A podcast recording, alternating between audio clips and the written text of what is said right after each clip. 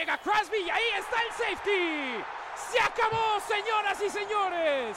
Mad Max Crosby con la captura de Mariscal de Campo, su sexta del año. Y la defensa por segundo partido consecutivo le pone candado a la victoria de los Raiders. Mad Max Crosby. Det er næsten på Anguan Bolden-niveau, det her, ikke? Det er, der er altid et eller andet fedt over de der spanske, skråstrej meksikanske kommentatorer. Så øh, det var øh, det, masser af meksikanske fans jo øh, for øh, de ja. nye Las Vegas Raiders. Og det her, det var jo en af vores øh, lyttere, som øh, gjorde os opmærksom på det her klip. Ja, så tak, forrygende. tak, tak for det derude. Helt forrygende. Og øh, velkommen til. Øh, Du har stillet ind på øh, endnu en omgang NFL-showet, der som altid er optaget live on tape og er produceret af Kvartrup Media i samarbejde med Tafel. Og oddset fra Danske Licensspil.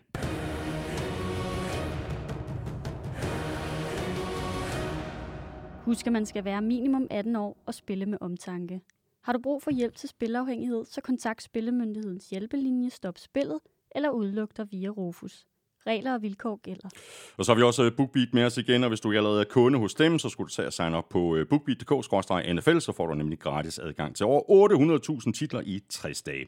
Mere om øh, BookBeat lidt senere her i udsendelsen, hvor vi selvfølgelig går alle kampene fra 6. spillerunde igennem, og når vi er sådan øh, nogenlunde midtvejs i udsendelsen, så skal vi have trukket lod i to omgange første ugen spiller, hvor der er en øh, kasse med taffelchips på højkant, og bagefter der trækker vi lod om et øh, gavekort på 500 kroner til Fanzone og det gør vi blandt alle, der støtter os på tier.dk. Tak fordi du er med os. Tak for de seneste anmeldelser i Apple Podcast og Spotify. Du ved, hvor du finder os. Det er alle de sædvanlige steder. Og derudover, så kan du som altid også lytte på Danmarks største og bedste fodboldsite, gulklud.dk, og selvfølgelig også på nflshowet.dk. Jeg hedder Thomas Kvartrup, og her kommer helt officielt min medvært. Ja, man kan Som, lige så godt få... som, som til Oscarfest. Ja, det var ikke, der var, jeg synes ikke, der var så meget fest over, over den kamp. Øh, det her, det er jo Browns øh, fight song, og jeg tænker, man kan lige så godt tage tyren på hornen og få det overstået. Jamen, øh, jeg, jeg har glemt min gave til dig. Hvad Ja. så? Hvad? Jeg har glemt min gave til dig. Jeg havde, lagt min, ga- jeg havde, lagt, jeg havde ikke pakket den ind. Jeg lagde den op på Twitter. Jo. Jeg lagde jo en gave op til dig på Twitter. Så uh, Uh, den der Marie-kiks der, eller hvad? Præcis. jeg tænker på, øh, er, går den på, at det er Tude-kiks, eller går det på, at det var Jake Moody, der kiksede? Og det har jeg ikke tænkt på. Det er, det er, det er faktisk... øh, Lad os bare se begge dele. Halv, halvdelen, den første halvdel af pakken, det må være det første. Og, den. Uh, og så får du lidt moody, moody, du får lidt moody tudekiks. Nå, øh, man kan jo heldigvis også øh, putte andre ting i munden end øh, kiks. det kan man. Det kan man nemlig, Ja. og der står en Og, tavsæk og, og, over ved siden af dig. og således kom vi forbi for den ers kamp i den her udsendelse. Ja, vi skal ikke snakke mere. Det- det- det snakke mere om den møgkamp. Jeg stikker hånden ned her og trækker.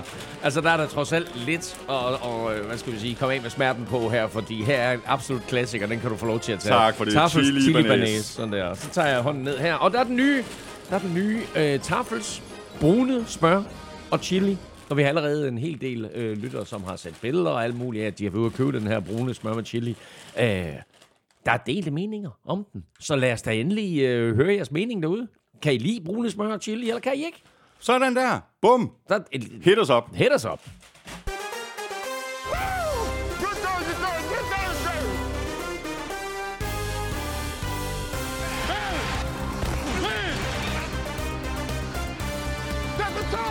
Både Eagles og 49ers fik deres første nederlag i uge 6, og dermed er der ikke nogen ubesejret hold tilbage her, hvor vi er en tredjedel inde i sæsonen. Vigtige sejre til både Jets og Browns, der begge hænger på i deres divisioner.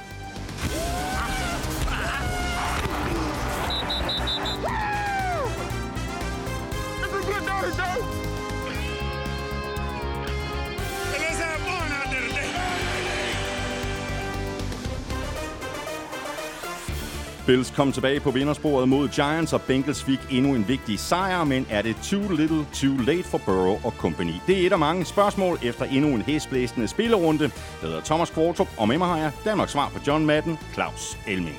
Give me one now, Give me one, give me one. Elming, lad os da bare tage den øh, først. Nu er der ikke øh, nogen ubesejrede hold tilbage. Både øh, Eagles og øh, 49ers, de tabte deres kampe. Det gjorde de, og det gjorde de vel at mærke begge to til backup quarterbacks. Den ene mere backup end den anden, kan man sige, fordi øh, PJ Walker kom ind for Browns og besejrede 49ers. Selvfølgelig med lidt, øh, lidt held og, øh, og også et brændt øh, rookie field goal. Øh, og den anden øh, backup quarterback er jo Zach Wilson, og, og selvfølgelig er han backup, fordi det var meningen, at det, det her det skulle være Aaron Rodgers showet. Men øh, han gør det godt, og øh, så er han selvfølgelig også hjulpet af et fantastisk forsvar, og dermed så er det altså nu øh, her spil uge 7, vi går ind i, og der er ingen ubesejret hold tilbage, og der skal vi altså tilbage til, tror du, 2017, for at finde en NFL-sæson, hvor, øh, hvor der ikke var et 6-0-hold. Mm. Øh, så de tabte begge to, og øh, så er der på en eller anden måde nulstillet i NFC-halvdelen. Ja. Øh, det her med backup quarterbacks, øh, der har vi faktisk et øh, lytterspørgsmål fra Lasse Grenvald. Øh, han skriver bare sådan her, hvad er den vigtigste position på banen? Det er backup quarterbacken. I weekenden så vi de to sidste ubesejrede hold tabe til to backup quarterbacks. Bills havde lidt samme skæbne, mm. hvis Giants havde holdt hovedet koldt i slutningen af kampen. Og tabt Just run the ball. Og, øh, Skriver Lasse. ja, og, og, og tabte til Tyrod Taylor. Ja. Så hvad siger I? Øh, Skriver Lasse, øh, hvem er øh, den bedste backup quarterback i ligaen lige nu? Er det Zach Wilson, er det PJ Walker, eller er det en tredje? Øh, altså, jeg vil sige, Zach Wilson har jo den fordel, at han har startet før, og det har P.J. Walker selvfølgelig også, men altså, at, at han også får lidt hjælp på sidelinjen af, af Aaron Rodgers, og der udtalte Robert Sala øh, i går, at øh, Aaron Rodgers faktisk har stadigvæk en utrolig stor indflydelse, og også var på sidelinjen for Jets i weekenden. Normalt så er skadede spillere jo andre find, enten at finde op i en eller anden boks, eller på tilskuerpladserne, men øh, Aaron Rodgers går rundt med et headset og kommunikerer med den offensive koordinator Nathaniel Hackett, som han selvfølgelig kender super godt, giver lidt coaching til, mm. til Zach Wilson på sidelinjen. Og vi har jo set en anden øh, Zach Wilson, en mere moden Zach Wilson, øh, måske under kyndig vejledning af øh, Aaron Rodgers. Så umiddelbart vil jeg sige, at han er dem, der spillede her i weekenden nok er den bedste. Man skal jo heller ikke øh, glemme, at Josh Dobbs i Arizona Ja, præcis. principielt er Ja. en backup, ikke at blive hentet ind øh, mindre end 14 dage før sæsonstart og kommer ind og, Og har gjort det helt forrygende. Ja, ja, altså de vinder godt nok ikke nogen kampe, men han spiller virkelig godt, Josh Dobbs, ikke? Altså, øh, og det er klart, at, at i, i den sidste ende, der bliver alt jo mål på, om man vinder eller taber. Det har han ikke gjort. Øh, så der er forskellige, øh, der, der er lidt forskellige backup quarterbacks øh, rundt omkring, og øh, efterhånden som sæsonen skrider frem, så får vi jo flere og flere af dem at se. Og så må vi se, hvem af dem, der, der klarer sig godt. Lige nu, der kan man sige, at Zach Wilson jo også har den fordel, at øh, Jets har det her super gode Ja, forsvar. præcis. Det hjælper altid. Vi øh, kommer desværre ikke udenom øh, skader. Dem var der faktisk en del af her i øh, 6. spillerunde, og vi kommer selvfølgelig ind på nogle af dem i løbet af udsendelsen. Men der er i hvert fald en, vi bliver nødt til at runde nu, og det er Damien Harris fra Bills. Det så godt nok ubehageligt ud. Ja, øh, og, og det, var, det var næsten dobbelt ubehageligt, fordi der er også blevet klippet til øh, billeder af øh, safetyen, hvad hedder han, som, som kom galt afsted sidste år. Øh, Øh, kan jeg ikke huske, Lamar. Hamlin, Ja, ikke? lige præcis. Øh, og, øh, og, og Hamlin sidder der øh, med hænderne, eller hovedet begravet i hænderne. Og det, det, det, det, det gjorde næsten situationen endnu værre. Øh, han bliver fragtet fra banen på en bror, øh, Damian Harris der, og, og stikker lige en thumbs up. Bliver, på hospital, bliver kørt på hospitalet, er ude af hospitalet nu. Alt er godt, han er helt okay. Så øh, der altså, øh, skete ikke noget alvorligt med ham, men lige der, der, der gik der sådan lige et sus Ja, fordi det var, nogle, det var nogle grimme billeder. Ja, ikke? det var det, det synes Ja. jeg. Øh, Elming, i sidste uge, der talte vi jo øh, Mermaid Bowl. Øh, I den her uge, der har vi faktisk også lidt øh, dansk-amerikansk fodbold med i, øh, i udsendelsen. Noget med en, en mulig OL-medalje. Det er fedt. det var vildt og lidt vildt, ikke? Altså, at øh, OL skal afholdes i Los Angeles i 2028, og der er flag football simpelthen nu kommet med på OL-programmet. Og kigger vi sådan lidt på flag football øh, i, øh, igennem de sidste 10-15 år, så har Danmark været ganske toneangivende. Vi har vundet øh, hos herrerne øh, 6 EM-guld. Øh, vi har også et par VM-medaljer. Kvinderne har også gjort det godt. Og der er der begrundet håb om, at det er sådan, at vi ved endnu ikke, hvad, hvad, hvad kvalifikationskraven er. Vi ved ikke, hvor mange nationer, der kommer med. Øh, men der er der begrundet håb om, at Danmark kommer med. Mm. Og vi har altså gjort det rigtig godt igennem tiden, for herren i hvert fald. Øh, så så en, en, øh, en, en langt ude i fremtiden, der er trods alt øh, fem år til, men altså, der er beskeden håb om, at, det er sådan, at der måske Præcis. ligger, ligger en dansk fodboldmedalje og venter ved de olympiske lege Hvem i, havde øh, i det? 2028. Og ved du hvad, det vilde det hele det er? En af grundene til, at, at, at, at flag football er blevet så stort i Danmark, det går helt tilbage til Zulu-dagene. fordi vi begyndte at lave flag football turneringer dengang. Og øh, når jeg taler om, når, når folk spørger mig ind til det der med, med de gamle Zulu-dage, så nævner de altid Jimmy Bøjgaard og mig selv. Øh, og hver gang det sker, så nævner jeg altid en mand, der sad i kulissen, som du selvfølgelig også kender rigtig godt, nemlig Mads Kruse, der bor i USA nu. Og Mads, øh, udover alt det, han lavede for, for, for NFL på Zulu, og alt det, han stod for med tv, så var han også hovedmanden bag de her kæmpe store flag football turneringer, vi holdt, hvor det endte med, at vi havde 1000 spillere til en eller anden flag football turnering ude der ved Øre. Øh, vi afholdt turneringer i Odense og i, i Aarhus og i København, og det blev større og større, og den der interesse, der var for flag football, den skabte faktisk også en flag football liga og noget øh, yderligere interesse. Så de spillere, der spiller flag football i Danmark nu, er faktisk ret dygtige. Ja. Og kan vi bibevare det, der er lang tid til, det er fem år, ikke? Kan vi bibevare det, så kan vi godt uh, sætte næsen op efter et godt, et godt resultat ved uh, de olympiske lege i Los Angeles. Lige om lidt, der hopper vi i, i kampene, og for uh, tredje udtræk, uh, der blev der jo afviklet en, en kamp i London, Titans-Ravens. Du var derovre og se ja. den, Elming. Hvordan var det? Jamen, jeg synes, det var fedt. Og altså, jeg sige, altså, jeg synes, Tottenham bliver bedre og bedre til at lave de her NFL-kampe. Jeg synes, Wembley kan noget specielt, fordi området omkring stadion er federe end det der er i Tottenham. Men de bliver bedre og bedre Tottenham, og der er flere og flere tilskuere. Ja, eller det kan man ikke tillade sig at sige, for der er udsolgt til alle de her kampe. Men der er bare en eller anden øh, fed begejstring, og jeg synes næsten ikke, at jeg kan mindes så fed en stemning, som der var i søndags øh, til, til, Raven, til Ravens og Titans. Øh, virkelig en fed oplevelse. Jeg havde en dansk kammerat med, som bor i London, Novise, og han havde set en fodboldkamp før, og det var en Super Bowl, og han sagde, at han kedede sig bragt. Han sad derude, og der kom det ene wow ud af munden på ham efter det andet. Både på grund af stemningen, på grund af tilskuerne, på grund af hele oplevelsen, på grund af show, NFL laver, men også på grund af voldsomheden og brutaliteten i spillet, og de lange kaster, Derrick Henrys lange løb og så videre. Han sagde, wow, det har jeg slet ikke forestillet mig det her. Så, så nu har han købt ind på det, eller hvad? Han er købt ind, Sådan. og du så jeg, jeg har skabt en ny NFL-fan der. Uh-huh. ja. Og så sagde han, nå, nå, laver du en podcast? Og så, ja, for helvede, din idiot. en øh, fast del her i podcasten, det er jo øh, quizzerne. Skal vi, skal vi nappe dem Ja nu? da. Sådan der. Vi skal have quizzen. Oh. Det er tid til quiz, quiz, quiz, quiz, quiz. Og hvad har du til mig, Elming? Jamen, øh, jeg har en god lille quiz. Og apropos London jo. Øh, så var det jo Tennessee Titans og Baltimore Ravens, der spillede. Ravens vandt 24-16, og quarterback Lamar Jackson løb for 62 yards. Det var hans kamp nummer 50 i karrieren med 50 yards eller mere løb. Og det har kun én anden quarterback præsteret. Hvem er det? Ah, der kan man jo godt komme med nogle bud. Det kan man. Øh, vil du lige gentage spørgsmålet? Han har løbet nu 50 kampe, øh, hvor han har haft 50 yards eller mere løb, øh, Lamar Jackson. Der er kun én anden quarterback, der har haft 50, 50 kampe med 50 yards. Mm-hmm. Jeg skynder mig lige at skrive to navne ned her, men du får lige den her. Can't do it. Den skal jeg jo afspille, ikke? Det skal du da. Om jeg så kan eller ej. Ja, jamen nu ser vi, nu har du to navne, så er det 50-50. Men måske skal du have flere. 50-50, det kan jo godt være, at det er en helt tredje, ikke? Jo, jo, men minder du om rigtigt, selvfølgelig. Ja, det er selvfølgelig Ja, rigtigt, ja. godt. Det er godt. Jamen, øh, ved du hvad, du øh, skal heller ikke snydes for en, en quiz, og jeg har endnu en gang fået assistance af, hvad skal vi kalde ham efterhånden, øh, quiz-pusheren øh, Jakob Mark Hansen. Øh, han skriver sådan her. Jerry Judy, han har gjort det en Han, han, gang. skal, han skal da bare hedde question mark. Question mark, det er da det, han skal. Question mark, hvor er det godt. Nå, question mark, han skriver sådan her. Jerry Judy har gjort det en gang, Jerry Rice har gjort det 14 gange, 11 gange i træk. Altså, Og jeg starter lige forfra, jeg er helt væk. du er helt færdig over din egen joke question mark. Det er virkelig sjov. Judy, Jerry Judy, han har gjort det en gang. Jerry Rice, han har gjort det 14 gange, og 11 gange i træk. Altså nået op på 1000 receiving yards på en sæson. Så Jerry Judy, øh, han skal til at have lidt mere fart i, i fodtøjet ind i mundtøjet, hvis han skal op i nærheden af Jerry Rice, og faktisk også, hvis han skal nå op på siden af Steve Smith Senior, der jo øvrigt øh, kritiserede Jerry Judy i forbindelse med Thursday Night for ikke at leve op til sit potentiale. Her kommer så spørgsmålet.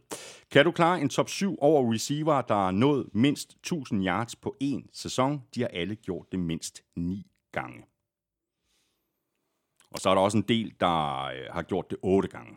Så Okay. jeg har faktisk, jeg har faktisk 17 navne lined Ja, op. okay. Så hvor, hvor mange sagde du, der har ni sæsoner Ja, med 1000 yards? ja. Ja. Okay. Syv spillere. Wow, okay. Ja, men, og, syv- du, syv spillere, ja, lige okay, præcis, og du skal tænke i, du skal tænke i store navne. Ja, okay, godt. Det er godt. Øh, vi vender tilbage til quizzerne lidt senere. Nu hopper vi i kampen, og vi lægger selvfølgelig ud med rundt den sidste kamp. Monday Night opgør mellem Chargers og Cowboys. Og Cowboys, de havde jo øh, ligesom lidt, de skulle have rettet op på efter nederlaget til 49ers i forrige uge. Og de fik rettet op på det med en sejr på 2017 i en øh, super spændende kamp. Og hvis man er Chargers-fan, så er man nok øh, lidt træt af det i dag. Og Justin Herbert, han er nok også lidt træt af det hele. Ikke ligefrem hans bedste kamp nogensinde. Og øh, Elming, nu talte vi jo flag football, mm. øh, så meget apropos. Der var, der var sådan lidt øh, flag football over det, ikke? Jo, det har du fuldstændig ret i. Der var simpelthen bare for mange flag i den her kamp. Der var 20 penalties i alt, og det var bare dem, der blev udmålt. Altså 11 øh, straffe på Cowboys på 85 yards, og 9 på Chargers for 79 yards. Og det var sådan nogle åndssvage straffe, altså legal man downfield og så videre. Øh, og, og det er jo, altså, i, i flag football, der løber spillerne rundt med sådan et bælte med velcro-flag, og så skal man hive et velcro-flag af, og så er man taklet. Det var ligesom om dommerne, de havde sådan et bælte rundt om maven med 12 velcro-flag, og så skulle de bare, så smidt, ja, jeg skal også smide et flag, jeg skal også smide et flag. Det blev simpelthen for meget. Altså, og, og, og ja, selvfølgelig skal penalties kaldes, men det der, det blev bare for meget. Altså, så hold nu lige flad i lommen, hvis det er sådan, at det ikke er graverende. Øhm, jeg ved godt selvfølgelig, altså, det, det, det, det, det er en meget, meget svær balancegang. Øh, og jeg synes, det skæmmede en kamp, øh, en spændende kamp, hvor holdene jo øh, havde ret svært ved at score øh, helt ind til, til, til ja, sådan midt, midt tredje, fjerde quarter-agtigt. Og begge i øvrigt blev stoppet øh, hvor de gik efter den på fjerde down dybt i modstanders territorie. Du ved, hvor meget jeg hader det. Øh, Chargers havde chancen for at vinde øh, kampen til sidst, men... Øh, Men Chargers og Chargers. men Chargers, ja, og Micah Parsons og Micah Ja, Parsons, præcis. fordi øh, som kaldet, så laver han Cowboys og sit eget første sack i kampen her på tredje down og to, øh, med under to minutter igen, og så, øh, eller anden down og to var det, så blev det så til tredje down og otte, og på den tredje down og otte, der kaster Justin Herbert en interception, og bum, så vinder Cowboys kampen. Cowboys øh, spillede jo ikke nogen øh, specielt god øh, kamp øh, i forrige uge, hverken øh, forsvaret eller angrebet. Øh, Dak øh, Prescott han øh, kom tilbage på det der forkerte spor med at, at kaste Okay. interceptions. Ikke? Den her kamp var jo meget bedre, øh, Ja. både af Dak Prescott og øh, også af CeeDee Lamb. Ja, men øh, begge to, og, og især synes jeg næsten Dak Prescott, men altså, da han kaster syv bolde i retning af, af C.D. Lamb, alle syv bliver grebet for 117 yards øh, og, og flere vigtige første downs imellem. Øh, han rammer øh, Dak Prescott på to tredjedel af sin kast for 272 yards og løber for 40 yards. Havde et par virkelig, virkelig store løb imellem, inklusive et, øh, et, et touchdown. Øh, også lige et shout-out til den anden receiver, Brandon Cooks, som jo på ingen måde har fået den øh, sæsonstart, som mange havde forventet, efter han kom til Cowboys. Men han griber altså det afgørende touchdown her. Det er den femte klub, han scorer touchdown for øh, på ni år. Saints, Patriots, Rams, Texans og Cowboys nu har han scoret for. Jeg kan huske, Adrian Peterson har scoret touchdown ved at løbe bolden ind for seks forskellige hold. Det er en NFL-rekord. Jeg kan altså ikke mindes en receiver, der har grebet et touchdown for fem forskellige klubber. Nej, det kan jeg heller ikke. Så, øh, så han, han, han, jeg tror ikke, han er på den der quizliste, Brandon Cooks, men øh, han gør det godt, uanset hvor han er. Ja. Cowboys, de er nu øh, 4-2, og de er gået på deres øh, bye week. Chargers, de er 2-3, og de øh, spiller et brag af en kamp ude mod Chiefs.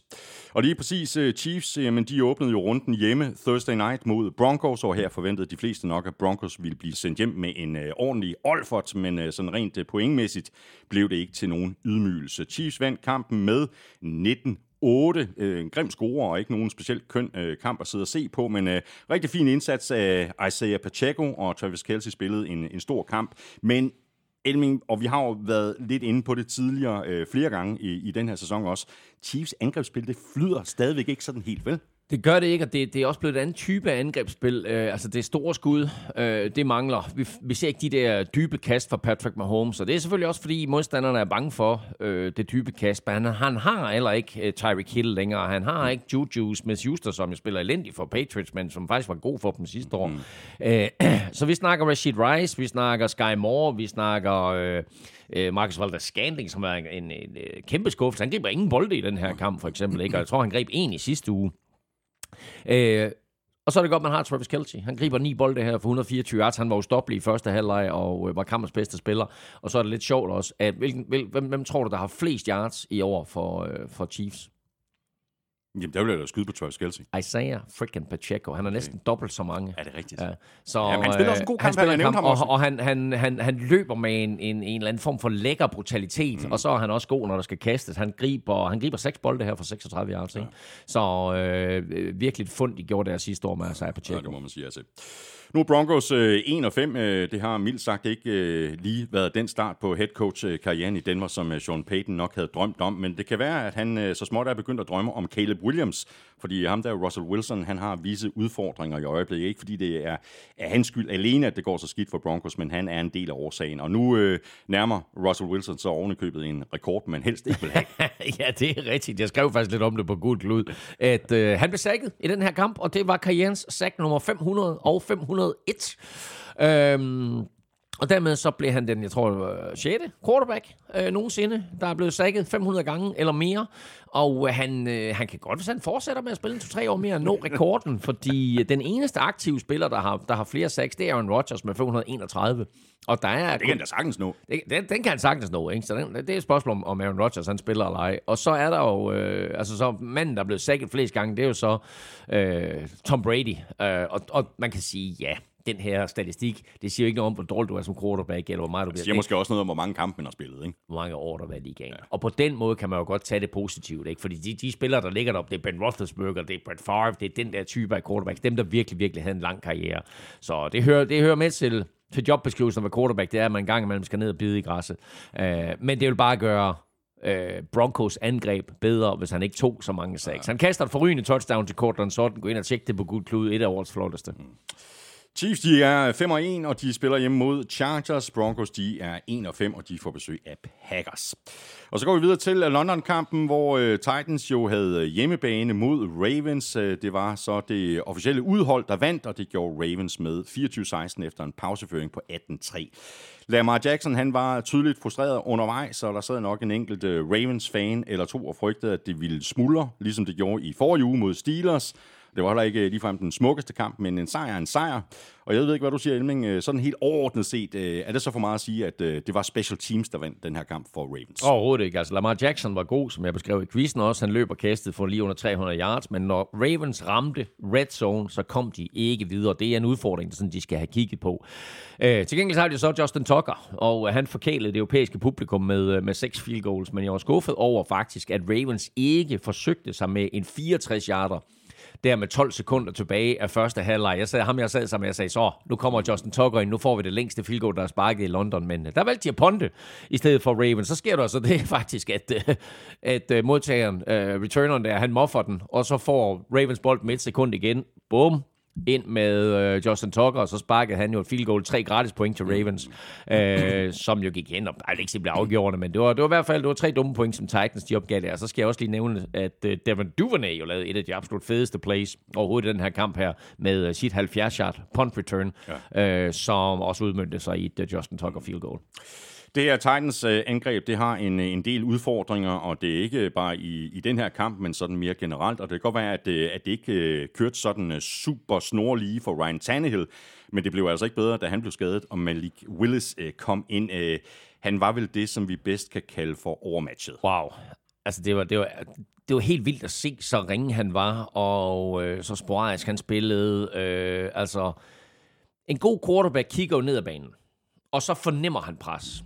Malik Willis, han kiggede på pres, og så sagde han, hvordan slipper jeg ud af det her, og har jeg sådan en, en open receiver? Ikke engang det, altså, for der var nogle gange, hvor han slap ud af pres, og så tænkte jeg, fint nok, nu er du sluppet ud af pres, så etablerer du dig selv bag line af scrimmage, kigger ned ad banen, finder en åben mand, det gjorde han ikke. Altså, det var skyklapper på, og så var det bare fremad, og det, det går sjældent godt. Han havde øh, ni dropbacks, og blev sækket fire gange, og havde nogle forfærdelige plays, som for eksempel den der ene gang, hvor han løb ud mod venstre sidelinje, og i stedet for enten at kaste bolden væk, eller løbe ud over sidelinjen og stoppe tiden, så bliver han sækket. Inbounds. Og så fortsætter tiden med at løbe til allersidst der. Helt, helt, helt igennem tåbeligt. Og jeg synes faktisk, at Titans fik præcis den kamp, som de gerne ville have, nemlig at Derrick Henry, han fik 0 yards og 0 yards og 0 yards og 0 yards og 1 yard og 2 yard og 3 yard og 4 yard og 62 yards. Mm. Ikke? Helt klassisk. Hvor lige der, hvor det er sådan, at Ravens forsvar var klar til at knække, så kaster Ryan Tannehill den der interception. Det hører med til historien. Han havde brækket anklen i forvejen. Han havde brækket anklen en to-tre spil i forvejen, og bliver derinde. Altså viser også noget om hårdheden af NFL-spillere, ikke? Kaster den der interception. Men det er på en tredje down og to. Altså for helvede løb nu Derrick Henry, fordi Ravens de var klar til at knække. Og den der interception giver bare Ravens for det første bolden, men også et kæmpe mental boost på et ultra vigtigt tidspunkt øh, af kampen. Ja. Titans, de er 2 og 4, og de er gået på øh, deres øh, bye week. Ravens, de er 4 og 2, og de øh, spiller hjemme mod Lions. Øh, rigtig fint lille matchup der. Det er en kamp, jeg, jeg glæder mig til. Så har vi uh, Texans Saints. Uh, nu tror jeg faktisk, at vi så småt skal til at tage det her up-and-coming og meget unge Texans hold alvorligt. Hjemmesejr på 2013, og dermed tre sejre i løbet af de seneste fire kampe. CJ Stroud uh, kastede godt nok sin første interception, men Monik kan det jo med det. Altså endnu en fin præstation ja. af ham, og det ja. vigtigste, Texans vandt. 191 kast i træk nåede Stroud op på. Flest kast som start på en karriere nogensinde af en quarterback i NFL, uh, uden en interception. Og... Uh, jeg vil næsten sige, at som med alt andet indtil videre, øh, så lå Stroud sig ikke påvirker det her, øh, men fortsat bare ufortrødent. Øh, han kastede bolden 20 gange yderligere i kampen, ingen interceptions, to touchdowns, øh, og det var vel at mærke mod et forsvar, hvor, hvor eksperter sådan på forhånd på, påpegede, okay, nu er han op mod nogle, nogle, nogle mm. øh, spillere som Marson Lattimore og Tyron Matthew og Marcus May. Nu får han det svært. Åh, oh, pisse glad. Han gjorde det skide godt. Det sjove i øvrigt ved den der interception, han kaster den første, eller den eneste, det er jo, at den, nu kan jeg ikke huske, hvem det er, men den linebacker, der, der, der griber den interception, han fumbler jo på den interception, mm. så Texans får bolden tilbage, så siger Stroud, okay, tak for det, og så kører han lige ned ad banen, Præcis. 7 plays, 59 ja. yards, touchdown, ikke? Uh, så det er, det er en vild rookie, uh, vi, vi er vidne til her, uh, men jeg synes også et fornemt stykke arbejde af offensive coordinator Bobby Slovik, som du måske kender til, fordi han er kommet til fra 49ers, uh, hvor han var running backs coach eller noget i den retning. I hvert fald en eller anden form for offensiv øh, coach. Og som Demico Ryans jo, da han bliver head coach i, i Texans, siger, jeg skal ja, have dig med. Så når vi kigger på de her angreb rundt omkring 49ers, Dolphins, et par, par stykker mere, Jets, øh, hvad hedder det, øh, og, øh, og, og Texans, så er det alt sammen tilbage til Kyle Shanahan og tilbage til Mike Shanahan. Saints, øh, de havde jo sådan set øh, chancen flere gange for at få greb om den her kamp. Øh, måske endda øh, vinde den, eller som minimum få den i, i overtime. Øh, der var simpelthen for mange fejl, øh, for mange penalties, syv styk, hvoraf de fire var på den offensive linje. Der er jo nok at ærge sig over, hvis man kommer fra New Orleans, og må ikke også, at de ærger sig lidt over, at de sendte Will Lutz på bord. Jamen, for, altså, helt ærligt, jeg forstår det simpelthen ikke. Du har en stabil kicker, som har vundet kampe for dig og har et godt ben, øh, og som selvfølgelig skal have, hvad ved jeg, 3-4 millioner dollars eller whatever. Og så vælger du at spare penge på lønloftet og øh, gå med din rookie kicker. Øh, vi ser så mange kicker i den her weekend brænde afgørende spark. Vi ser også nogle rutinerede, øh, som Jake Elliott på Philadelphia brænde afgørende spark. Men vi ser også en rookie kicker i Jake Moody for den Niners brænde spark. Her Blake Rupi brænder to øh, spark, som kan være med til at gøre, at Saints de vinder den her kamp.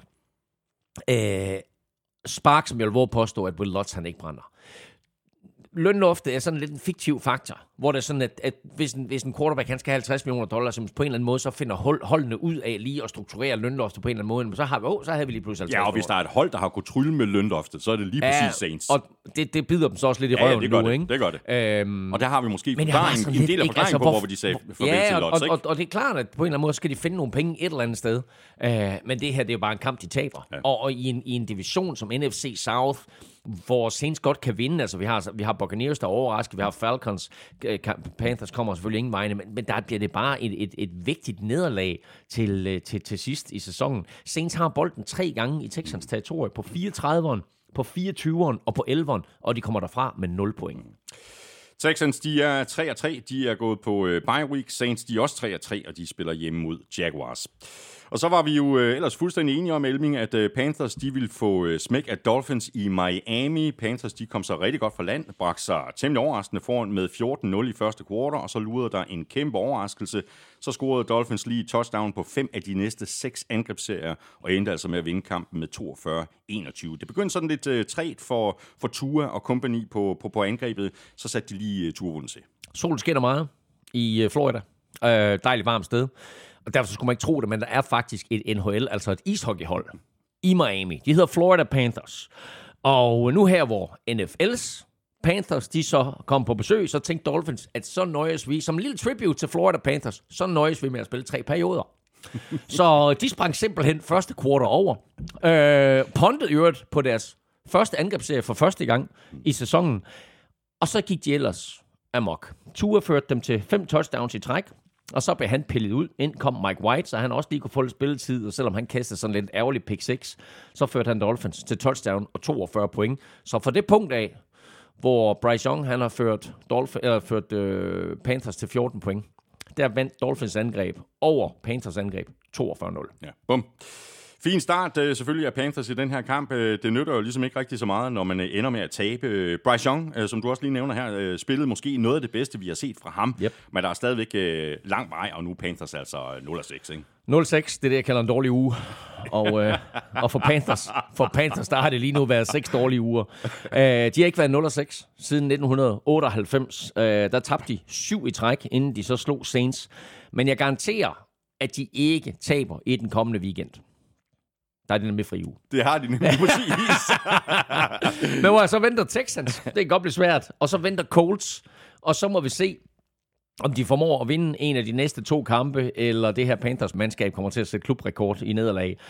Som du lige siger, Bryce Young øh, spiller godt. Jeg synes, han bliver bedre og bedre for hver uge. Han har det på ingen måde nemt. Han har en elendig offensiv linje. Ja.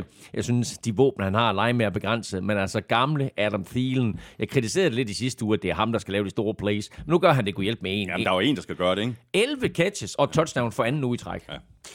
Dolphins, de er 5-1. De spiller et øh, brag af en kamp ude mod Eagles Sunday night. Panthers er altså 0-6, og de er gået på deres øh, bye week. Der er også lidt at øh, tænke over for dem. Og det var der jo sådan set også i, i Jacksonville for nogle år siden, men efter at øh, Doc Peterson han er kommet til, så har Trevor Lawrence og resten af det her Jaguars mandskab løftet deres spil betragteligt, og i søndags der var det mere end rigeligt til at tage en øh, sejr på 37-20 hjemme over Colts. Måske lidt malurt i bæret alligevel, fordi mm. Trevor Lawrence han gik ud med en øh, knæskade sent i fjerde kvartal, og han kom ikke tilbage på banen igen.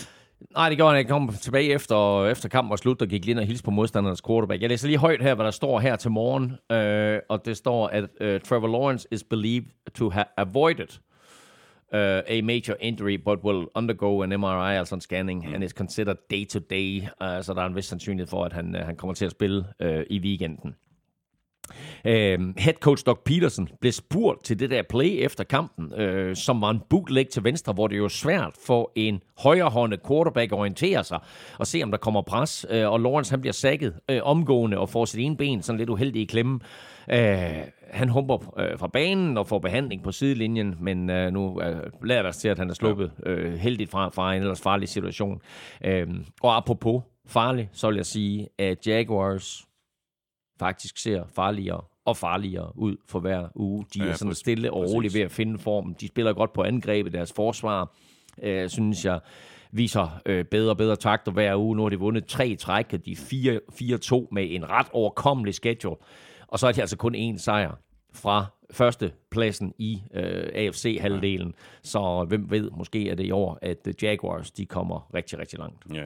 Og nu nævner du jo lige uh, her, Elming, at uh, forsvaret spiller rigtig godt, uh, og de fik jo i hvert fald uh, lagt uh, pres på, og fik også genereret uh, fire takeaways i den her kamp. Så der var ikke meget uh, Minshew magic i den her kamp Nej, og han blev draftet af Jaguars jo i 6. runde i 2019, og blev et omgående hit dengang for sit overskæg og pandebånd, og den der uh, sin lidt ekstravagante beklædning, og selvfølgelig sin... Øh, sin gunslinger-persona øh, på banen, ikke? Altså, som, som vi jo elskede. Øh, og men, der er en vis aura omkring ham, men han har også gjort det godt på banen, ikke? Ja, og det er det, jeg mener, ikke? Altså, at, at der, han havde den der lidt gunslinger-attitude, ikke? Men, men altså, magien forsvandt sådan stille og roligt, og han begyndte sådan at, at, at, altså, at tabe kampe i stedet for at vinde dem. Øh, og med Trevor Lawrence på holdet, så skulle Minshew jo videre. Øh, har backup hos Eagles i et par sæsoner, og nu er han så hos Colts, hvor han jo starter på grund af skaden til Anthony Richardson. Richardson øh, er meldt ud, at han officielt øh, overvejer en øh, operation i skulderen, og gør han det, så er han færdig for sæsonen, og så får vi jo altså meget mere øh, Minshew. Og han har faktisk spillet OK, men, men her på sin tidlige hjemmebane foran en masse fans, der jo højst sandsynligt stadigvæk elsker ham. Der betalte han lidt tilbage ved lige at kaste øh, tre forfærdelige interceptions. Og da Coles løbeangreb øh, samtidig var ikke eksisterende, så tabte Coles altså for 9. gang i træk i øh, Jacksonville, inklusive i øvrigt to gange til Minshew. Uh, så uh, det var... Uh, det var ikke en god kamp af ham. Uh, til gengæld, som jeg sagde før, Jaguars ser bedre og bedre ud. Og Jaguars, de er altså 4-2, og de øh, spiller ude mod Saints. Colts, de er 3-3, og de får besøg af Browns. Så har vi øh, Falcons Commanders. Øh, det var så en af de kampe, jeg var rigtig meget i tvivl om i sidste uge, da vi skulle lave vores picks. Jeg endte med at gå med Falcons ene og alene på grund af Desmond Ritter og hans hjemmebane-rekord. Det skulle jeg så ikke have gjort, fordi Commanders de vandt kampen med 24-16. Og jeg tror også, jeg var inde på det for et øh, par udsendelser siden, øh, at det næsten altid er underholdende med Sam Howell på banen. Mm. Der sker som regel, øh, der, der sker som regel et eller andet, og det gjorde det også i den her kamp. Altså, han blev sækket fem gange, og så kaster han også lige tre touchdowns. Ja, det kan godt være, at øh, øh, Russell Wilson er på vej øh, mod rekorden for all-time sacks, men Howell han er godt på vej til at sætte sæsonrekorden. Han har bidt i græsset nu 32 gange, og ganger man det op, holder han det her tempo, så snakker vi altså små 100 på en sæson, og undskyld mig, men det er der ingen, der holder til. Nej, det er lige overkanten, øh, Så Washington skal blive klogere, han skal blive klogere, kalde nogle bedre plays, undgå de her sacks, fordi et er, at, at du med stor sandsynlighed ikke kommer igennem den her sæson. Altså, din karriere bliver bare også forkortet. Altså, for hver eneste sack, du tager, der bliver din, der bliver din karriere forkortet. Øh, så, så de skal finde en anden måde at vinde kampe på. Men han er god, og det er øh, Brian Robinson også i den her kamp, og, og flere andre, og så får de altså en sejr på udbanen. Ja. Og så har vi altså Desmond Ritter og den her vanvittige sejrstime på 31 hjemmesejre mm. i træk. Uh, intet var som bekendt uh, evigt, og nu gik den altså ikke længere for den, uh, for den gode Ritter. Han har ikke tabt en hjemmekamp, siden han var 18 år gammel og gik i high school. I fire college-sæsoner, der vandt han alle sine 26 hjemmekampe, og han forlod sit college i Cincinnati som sådan lidt af en held, og satte også det der lidt upagtede Cincinnati College-hold øh, på, på, på landkortet, og, og kunne blive skære med nogle af de, de større, øh, veletablerede colleges. Og så kommer han ind i NFL, og får chancen sidste år, vinder sine to kampe der, vinder sine tre kampe i år, og så videre, øh, vinder sine første fem kampe, og 31 i alt. Men nu er spørgsmålet så, om magien er væk og han kollapser, og hvor længe Falcons har tænkt sig at gå med Desmond Ritter. Jeg vil lige sige en ting. Nu taber de til Washington. Det er en middelmodig modstander, men det er et godt forsvar. Øh, Falcons har tabt til Jaguars, og de har tabt til et andet hold med en, et rigtig, rigtig godt forsvar. Så egentlig, så skal vi lige se mm. øh, Desmond Ritter mod de her øh, middelmodige forsvar, og se, hvordan han spiller der. Fordi det er svært at vurdere hans indsats nu her, øh, efter de her kampe. Øh, og så jeg lige sige, der er mange coaches, som på en eller anden måde er begyndt at forsøge at skjule øh, deres følelser. Du ved, altså øh, touchdown eller interception, ikke? Du ved, det er rent Stoneface. Det er rent ja, det, er det, er, det er rent stoneface. Falcons head coach Arthur Smith han er et potpourri af ansigtsudtryk. Hold kæft, hvor er det sjovt at se på. Altså den måde, han kan, stå, han kan se ud på. Det, og, og kamerafolk og, og produceren har også fundet ud af det. Så så snart ja. der sker et eller andet, så er det bare kamera det, over på Arthur det, Smith. Det, det er næsten ligesom i gamle dage med John Gruden. Det ikke? er vidunderligt. Så jeg elsker, jeg elsker ham. Falcons, øh, de er 3-3. Øh, de spiller ude mod øh, Buccaneers. Commanders, de er også 3-3, og de spiller ude mod Giants. Lige om lidt, der skal vi trukket lod i øh, ugen spiller, hvor vi har en øh, kasse med vanvittigt mange poser taffelchips på højkant, og bagefter der trækker vi lod om et gavekort på 500 kroner til øh, uh, fanzone. Men først der skal vi lige omkring NFC Vest opgøret mellem Rams og Cardinals og den kamp vandt Rams med 26-9. Øh, altid en fornøjelse at se øh, Cooper Cup i aktion. Syv grebne bolde for 148 yards og touchdown, og så skal der altså lige love for, at Kyron Williams havde en, øh, en vild anden halvleg. Øh, uh, Rams' uh, øh, running back, eller Ram, Rams i det hele taget, uh, havde fem yards løb i første halvleg. Og så i anden halvleg, der kommer de ud med øh, en helt anden tilgang, siger, okay, vi skal løbe bolden i anden halvleg. Og øh, så gik det ellers amok, eller Kyron Williams gjorde, fordi han fik bolden 18 gange, løb for 154 yards efter pausen, og to touchdowns. Øh, og Rams scorede kampens sidste 23 point. Men det kom jo faktisk frem i går, at Karen Williams har fået en ankelskade og skal scannes, og i hvert fald er ude til den kommende kamp imod Steelers, og måske endda flere kampe end det. Øh, og det er et hårdt slag for mm. Ramses angreb, for han har altså scoret halvdelen af holdets touchdowns i år. Øh, hans backup, Ronnie Rivers, er også skadet, og Cam Akers blev traded til Vikings for et par uger siden. Så next man up er 6. runde rookie, Zach Evans, der lige var inde og løb bolden fire gange her for, for, for 10 yards. Så må vi se, hvordan han, øh, han gør det. Cardinals øh, har jo været med i de fleste af deres øh, kampe i år. Status er altså en sejr, det var den over Cowboys, og så fem nederlag. Og hvis der er noget, som øh, Hjalte øh, Forholdt efterhånden er ved at være godt trænet i, så er det at slippe rigtig godt fra at stå mm. over for den ene forsvarsprofil efter den anden. Hvordan synes du, at han øh, klarer sig øh, over for Aaron Donald og company? Det her, det var nok øh, øh, den matchup, som jeg havde glædet mig mest til at se. Det er klart, at Aaron Donald jo ikke står direkte over for øh, Hjalte Froholt. Øh. Nej, men han påvirker linjen. Han påvirker linjen, og der kommer også situationer, hvor Hjalte han er nødt til at forholde sig til, at nu kommer nummer 99, altså blæsende. Men generelt så fik Hjalte igen fremragende kritik hele vejen rundt. Øh, der er eksperter der i, i Arizona, som, øh, som er blevet helt vilde med Hjalte Froholt og, og betegner ham som, som linjens vigtigste spiller, på trods af, at man har en, en Paris Johnson Jr., der er draftet højt, og Will Hernandez, der også har en, en vis erfaring i NFL. Men, øh, men Hjaltes spil er meget imponerende, og her der får han rigtig gode karakterer, både for sin øh, pass protection og for sin run blocking. Og det er ligesom om, at de der eksperter, som, som sidder og vurderer og uddeler karakterer, de havde sådan en anden holdning til Hjalte i starten af sæsonen, hvor de sagde, ham der, han er elendig. Og så kiggede de nærmest ikke på hans spil, og så gav de ham bare elendige karakterer. Mm. Men jo mere han spiller, og nu har han spillet seks kampe, inklusiv den her kamp mod Aaron Donald, inklusiv han har mødt Darren Payne, og han har mødt Dexter Lawrence, han har mødt flere andre. Han har opgivet 0-6. Og der er en situation i den her kamp, hvor Rams godt nok får lavet sack med et stunt med Aaron Donald og en defensive lineman, som udmyndter sig et sack. Men det blev ikke godskrevet på Hjalte. Øh, men min pointe var bare, at de her eksperter, som i starten måske ikke engang gad at kigge på Hjalte og bare gav ham et dårligt karakter, de begyndte at få øjnene op for ham. Ja, ja, præcis. Og det er jo en præstation i sig selv at være på et, et hold, der taber ja. mange kampe, og så står man på den offensive linje, hvor, hvor der ikke har været fokus på en. Ja. Og så kommer der fokus, så er det fordi, man spiller godt. Og jeg kalder, jeg kalder normalt den offensive linje for holdets anonyme helte, ja, fordi der, du kan ikke have et godt angreb ud af at have en god offensiv linje. Og øh, Hjaltes øh, betydning for stabiliteten i den her linje øh, kan ikke undervurderes der er en ting, som selvfølgelig er altafgørende, det er, hvor mange point man scorer. Og de scorer 0 i anden halvleg her, øh, laver kun 9 i første halvleg, og i det hele taget, så er det et angreb, som øh, bortset fra den der kamp mod Cowboys, har det svært over 60 minutter. Men øh, jeg synes, at Hjalte har gjort det fremragende indtil videre. Cardinals øh, er altså 1 og 5. De spiller ude mod Seahawks. Rams de er 3 og 3, og de spiller hjemme mod Steelers. Wow! Ugen spiller præsenteres af Tafel. Ja, nu er vi altså sådan øh, cirka halvvejs i kampen, og det betyder, at det er nu, at vi skal have trukket lod her i øh, uh, ugens spiller, hvor vi i går nominerede lidt senere, end vi uh, plejer at gøre, men vi nominerede tre uh, spillere, eller en spiller, og så to defensiver. Det var Raheem Mostert, og så Browns defense og Jets defense. Og nedefra, der fik uh, Mostert 24% af stemmerne, og så var der ellers uh, tæt løb mellem de to forsvar. Jets fik 37%, og Browns fik 39 procent. Skal vi have fundet en uh, heldig vinder? Elming, uh, du sidder klar med sæk nummer et, og hvorfor gør du det? Jamen, det gør du jo, fordi det er dig, der er.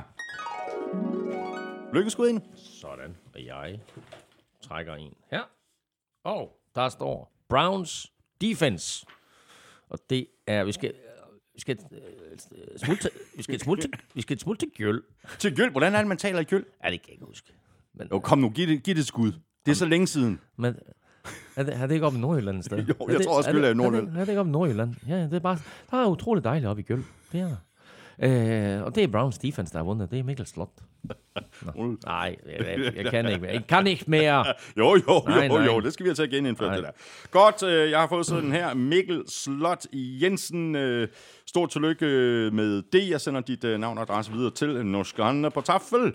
Og så sørger hun øh, for at få sendt øh, din gevinst afsted i en fart. Du tæller nøjagtigt lige så godt nordjysk, som jeg taler norsk. Det er stensikkert. Jeg synes, du er god til norsk. det synes jeg faktisk ikke, jeg er. Vi gør det her igen i næste uge. Øh, alle har chancen. Det er bare med at følge med på øh, NFL-shows forskellige SoMe-kanaler, hvor vi lægger nomineringerne op. Og det gør vi om mandagen, og så kan du altså stemme på din favorit, og det kan du ved at sende en mail ind til mailsnablag.nflshow.dk. Du skriver dit bud i emnelinjen, og i selve mailen skriver du dit navn og adresse. Det var så lodtrækning nummer et. Øh, nu skal du have fat i den anden sæk, øh, Elming. Nu skal vi... Jeg, jeg, var lidt hurtig i dag. Hold da op. Du arbejder foran. Ja, ja, Jamen, det er godt. Nu skal vi have trukket lod øh, om et øh, gavekort på 500 kroner ja. til Fanzone. Ja. Og øh, dem, der har chance for at vinde i den her lodtrækning, det er alle, der støtter os med et øh, valgfrit beløb på tier.dk. Og lige nu, der har vi opbakning fra 704, en ned i, i forhold til i, i sidste uge. Du har jo siddet allerede med en, øh, en seddel, Elming. Ja, jeg var lidt hurtig, øh, som man siger. Um,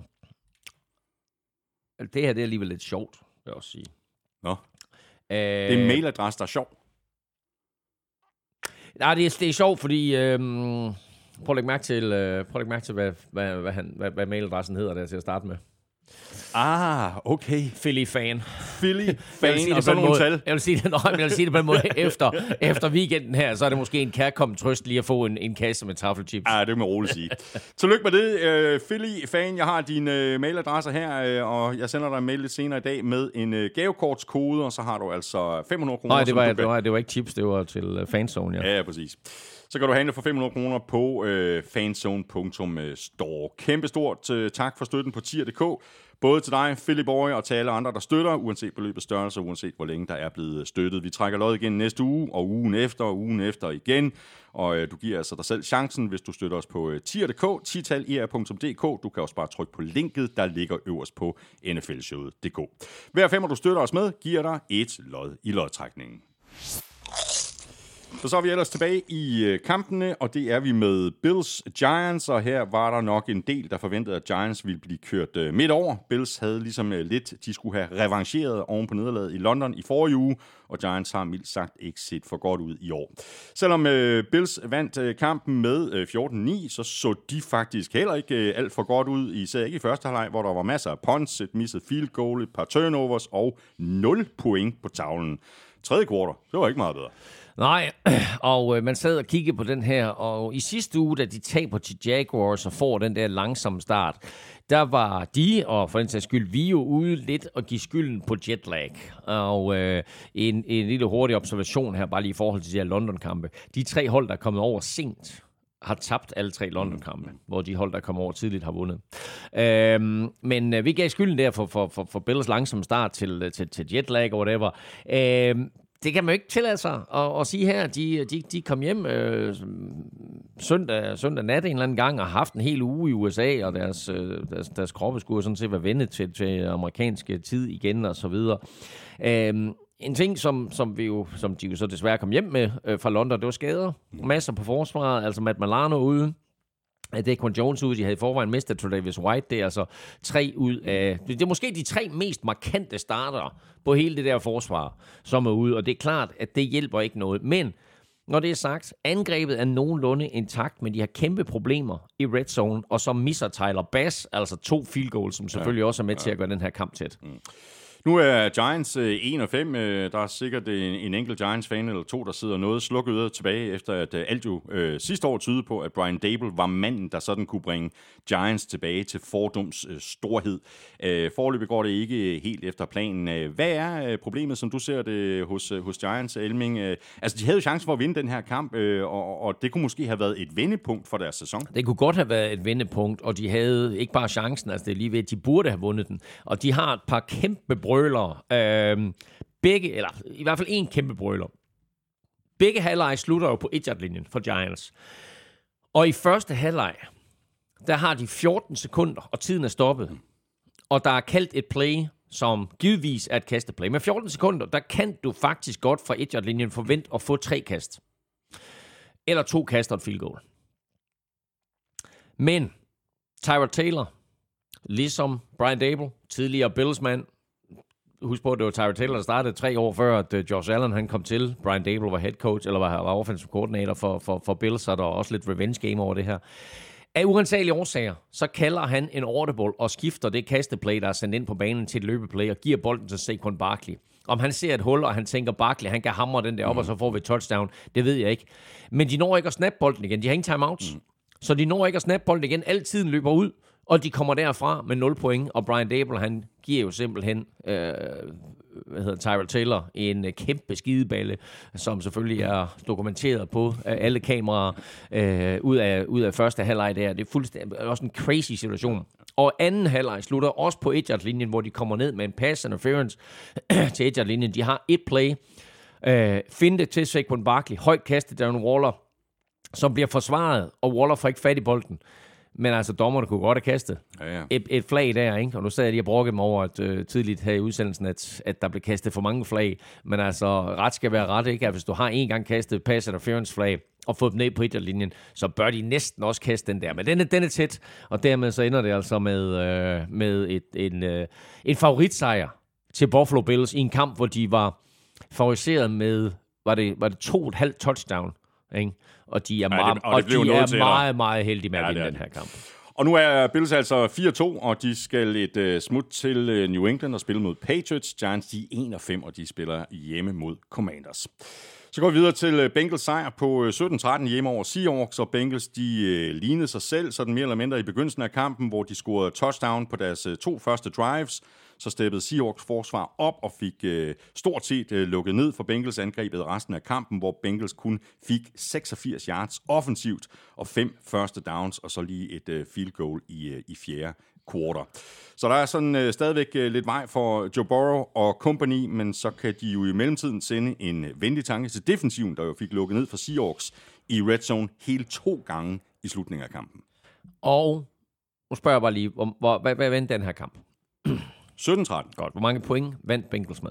4 point. Godt.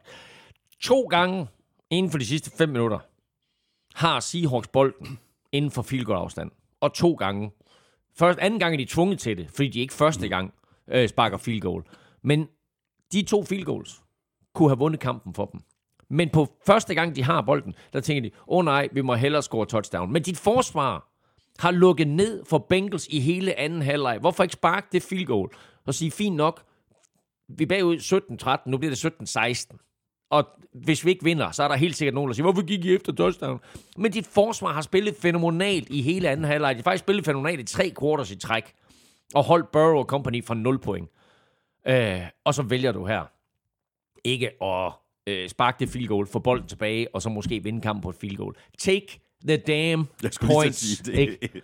Jamen altså, sådan er det bare. Så jeg synes, det her, det var, det var lidt en, en, en, en coaching-fejl og så videre, og det er lidt analytics og alt det der. Og ja, og det er også sent i kampen, og det er klart, at, at ens, ens holdning og de play, man vælger, og, og, og man går på den for fjerde down det ændrer sig inden for de sidste fem minutter. Men altså, jeg synes godt nok, det her det var en fejl. Og så har vi jo øh, sagt øh, noget andet mange gange, altså udover at take the goddamn points. Øh, vi har også talt om øh, turnovers og penalties, og at de will kill you. Mm. Og den der Geno Smith interception i tredje kvart, er umiddelbart efter. Joe Burrow også havde kastet en interception, den gjorde ondt, fordi der havde Seahawks jo ellers chancen for at, at komme foran. Noget andet, der kan koste sejre i fodbold, øh, det er ineffektivitet i red zone, mm. og de var ineffektive Seahawks. Øh, og så kan det jo næsten være ligegyldigt, at Seahawks havde bolden mest og genererede 381 offensive yards mod Bengals, kun 214 yards. Altså, der skal jo scores nogle point, ikke? Og nu vinder Bengals for anden uge i træk. Men, øh, og angrebet var, var, var, var ret forrygende imod Cardinals i sidste uge. Det er knap så forrygende her, men stille og roligt, så bliver Burrows ankel jo bedre og bedre, og han bliver mere og mere rask. Øh, så han ser bedre og bedre ud, men det er stadig ikke der, hvor man tænker, okay, han er 100%. Men det kommer stille og roligt. Øh, Jamar Chase griber seks bolde i den her kamp for 80 yards. Og det er lidt interessant, fordi det her Seahawks, det var det sidste hold, der ikke havde mødt Jamar Chase. Og der er sådan lidt, man siger sådan lidt i NFL omkring Jamar Chase, at man kan se ham nok så meget på video. Men i det øjeblik, du står over for ham, så tænker du, holy crap, ikke? Altså er han så hurtig, og er han så hurtig ud af sine breaks. Han griber seks bolde for 80 yards, så han skulle ikke touchdown. Så efter at Seahawks ligesom får det der første chok, og han egentlig dominerer første halvleg, så får de styr på ham, og de får styr på alt andet. Men de får ikke lavet de der point. Og den der interception der i øvrigt af Gino Smith, vil jeg lige sige. Jeg vil påstå, det er DK Metcalfs fejl. Mm. Fordi DK Metcalf skal tydeligvis løbe en eller anden hook ind i midten af banen, men den læser forsvarsspilleren, der går frem, og så stopper DK Metcalf sin rute. Gino Smith, han kaster stadigvæk bolden. Og så kan man sige, okay, fint nok, det er et van- vanvittigt godt forsvarsspil, men der skal DK Metcalf altså gå ind, og hvis han ikke kan gribe bolden, så i hvert fald sørge for, at forsvarsspilleren ikke griber den. Uh, så Og han, er der jo, og han er jo stor fysisk, så Ja, ja, præcis. Så der var mange, mange ting i den her kamp, som bare øh, gjorde, at Seahawks ikke vandt den, fordi de kunne sagtens have vundet den her kamp. Bengals, de er 3-3. De er gået på deres øh, bye week. Seahawks, de er 3-2, og de får øh, besøg af divisionsrivalerne fra Cardinals. Så har vi kampen mellem øh, lærermesteren og eleven Bill Belichick mod Josh McDaniels. Patriots mod Raiders i Vegas, og den kamp, den vandt eleven med 21-17 på trods af, at Jimmy Garoppolo igen igen måtte gå ud med en skade den her gang, øh, en skade i ryggen. Men ind kom så gode gamle Brian Højer fra Valby, og han begik der nogle fejl undervejs, men han leverede også et par vigtige spil, og var med til at sikre den her sejr til Raiders i en øh, tæt kamp. Og øh, det var den øh, tidligere Patriots receiver, Jacoby Myers, så også. Og der var, der var mange connections mellem de her to hold. Altså, der er syv spillere, seks trænere og general manager Dave Ziegler hos Raiders, som har en fortid hos uh, Patriots, inklusiv jo Jimmy Garoppolo og Brian Hoyer, som har spillet hele anden halvleg, mens uh, lidt overraskende synes jeg, at, at, at rookie Aiden O'Connell, han stod på sidelinjen, men uh, Josh McDaniels, han følte nok, at han havde set nok til, til Aiden O'Connell her i regular season. Han var god i preseason, men altså, der er jo forskel på preseason og regular season. Og han følte nok, at det var god gamle Brian Højer, jeg tror 37 eller 38 år gammel, som, som gav dem den bedste chance for at vinde. Han var ikke prangende, men han lavede heller ingen fejl. Han ramte på 6 ud af 10 kast for 102 yards. Øh, og det var jo... Øh, og man kan sige, det, det var nok imod et meget, meget ringe Patriots-mandskab, og et Patriots-forsvar, der også mangler både Matt Judon, men også rookie Christian Gonzalez, der er færdig for sæsonen. Og det gjorde livet nemmere for blandt andet uh, Jacoby Myers, der gav fem bolde og touchdown. Rookie Michael Mayer, tight enden, uh, spillede sin bedste kamp med fem grebne bolde for 75 yards. Og så var det i øvrigt Raiders sejr nummer 500 i klubbens historie. Blot den 10. klub, der har opnået wow. den status. Og så lige til sammenligning. Øh, Bill Belichick mangler stadigvæk den sidste sejr i at nå 300. Så han er tæt på 300. Og Raiders er lige blevet den 10. klub, der har vundet 500. Det siger det altså også noget en del om Bill Belichick. Om Bill Belichick. Nu ser ja. han nogensinde får den der. Jeg har jo lige en lille kuriositet, jeg vil sige, som jeg lagde mærke til. Uh, som måske viser, hvor meget det er sådan, at der bliver tænkt over tingene på amerikansk tv. Fordi de to kommentatorers kampen, det var Jim Nance og Tony Romo. Øh, de er CBS' øh, bedste kommentator-team. Øh, øh, så egentlig lidt mærkeligt jo, at de får sådan en bundskraber her, på trods af de historier, der nu er. Men en særlig god kamp var det jo ikke at lade dem kommentere. Men det er den eneste chance, de har for at kommentere på Allegiant Stadium i Las Vegas inden Super Bowl, hvor de også skal være kommentatorer. Så der tænker CBS og NFL, lad os lige give dem den her kamp, vise, hey, her, her står I, sådan her ser banen ud fra jeres perspektiv. Hvad skal I tænke over? Bum, bum, bum, bum. Det er bare, det er bare, jeg synes bare, det er fedt, at, øh, at, at de tænker på den måde. Øh, og jeg synes, det på en eller anden måde bare er, er super blæret. Hmm. Nu Patriots øh, 1 og 5, det er ikke super bladet. Øh, og selvom det her det altså var endnu et nederlag i rækken, øh, så var den her kamp øh, ikke øh, lige så forfærdelig som de to foregående uger, hvor Patriots jo tabte henholdsvis 34-0 øh, til Saints og 38-3 til Cowboys. Øh, der går nok stadigvæk en, en del ting, der ikke rigtig øh, fungerer. Tror du, Elming, tror du, at øh, Mac Jones han er startende quarterback for Patriots i øh, 2024? Altså kastet til Devante Parker, øh, det var jo rigtig fint. Det er jo ikke Mac Jones' skyld, at Parker ikke greb bolden, men den der interception, han kastede, det var så gengæld skidt. Det der kast til Devante Parker. Tænk sig, at Parker han ikke griber den. Ja, det, det, er måske, det. det er måske vores bedste kast for Mac Jones, og så det sejler, det, det er det, faktisk uden tvivl. Og så sejler de igennem hænderne på Devante Parker. Men den der interception, det er simpelthen et forfærdeligt kast, og total no-no, hvis man ikke hedder Patrick Mahomes eller Josh Allen. Mac Jones løber ud til sin højre, kaster imod sin løberetning på tværs af kroppen, imod Hunter Henry. Øh, den er både skæv og sejler vel... Den er jo ikke i nærheden af Henry. En meter eller to hen over hovedet på Henry. Og det er bare, og så lige ned i hænderne på en, på en Raiders-spiller, bare endnu et katastrofeplay fra, fra Mac Jones.